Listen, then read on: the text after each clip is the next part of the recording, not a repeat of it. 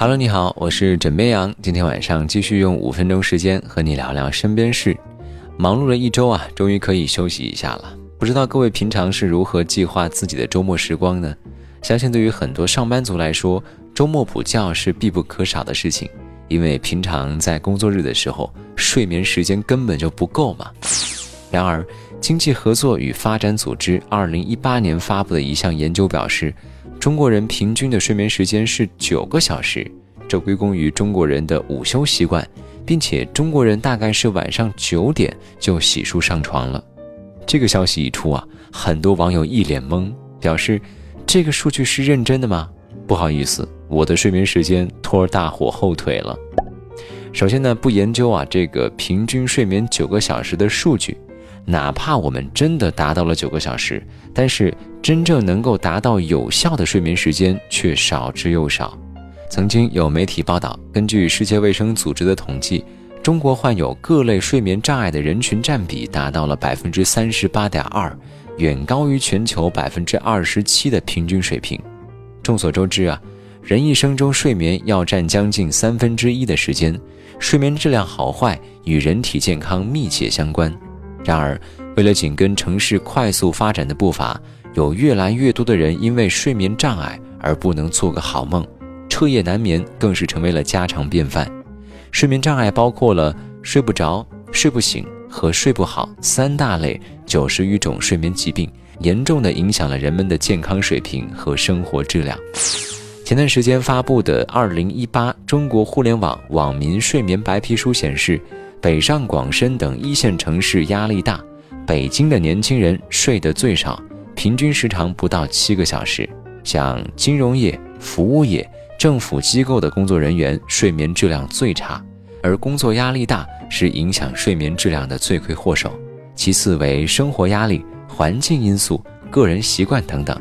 还有超过百分之五十八的网友表示，会牺牲睡眠时间去完成最重要的工作。这部分人中啊，有应对考试的莘莘学子，加班到深夜的程序员等等，他们呢都属于想睡却不能睡的典型。根据媒体相关统计，近年来护士和医生是失眠和睡眠障碍严重程度最高的职业，所以有很多网友感叹：生活对谁都不易，只能够自我常调节。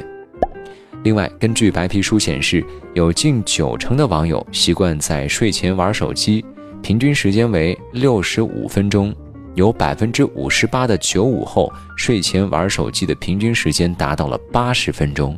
像社交聊天、看视频是最主要的睡前移动端娱乐，九零后、九五后最为活跃，这部分人恰恰是娱乐至上派的主力军。对此，专家指出，根据人体代谢规律，每晚二十三点至凌晨一点是肝脏的排毒时间，应该在熟睡中进行。因此，二十三点前入睡是符合身体排毒需求的。但是在出现过睡眠障碍的年轻人群体中，有超过百分之八十的年轻人通常在深夜十一点之后才刚刚准备入睡。但是呢，有些网友也提出了疑问。就是说我每天也是凌晨一两点睡觉，感觉身体也还好啊。那么如何判断自己到底有没有睡眠障碍呢？专家给出了三个主要标准，各位可以来衡量一下啊。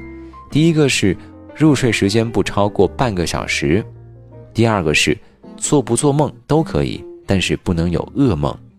第三个是最关键的啊，不论你的睡眠时间有多长，睡醒之后要是感觉解乏。精力充沛，没有出现头疼、易怒、情绪改变等状况，那就是符合标准的。这样一想啊，我感觉我自己已经很长时间没有达到过这三个标准了。不多说了，我去睡觉了。有媒体啊，将睡不好的人分为三类，分别是想睡不能睡的熬夜无奈派，和想睡睡不着的失眠守夜派。以及能睡不想睡的娱乐至上派，那你是哪一派呢？你每天能够保证几个小时的睡眠时间呢？欢迎各位在今天的评论区留言分享。好了，今天呢就跟你聊这么多，喜欢要记得点击订阅。我是枕边羊，跟你说晚安，好梦。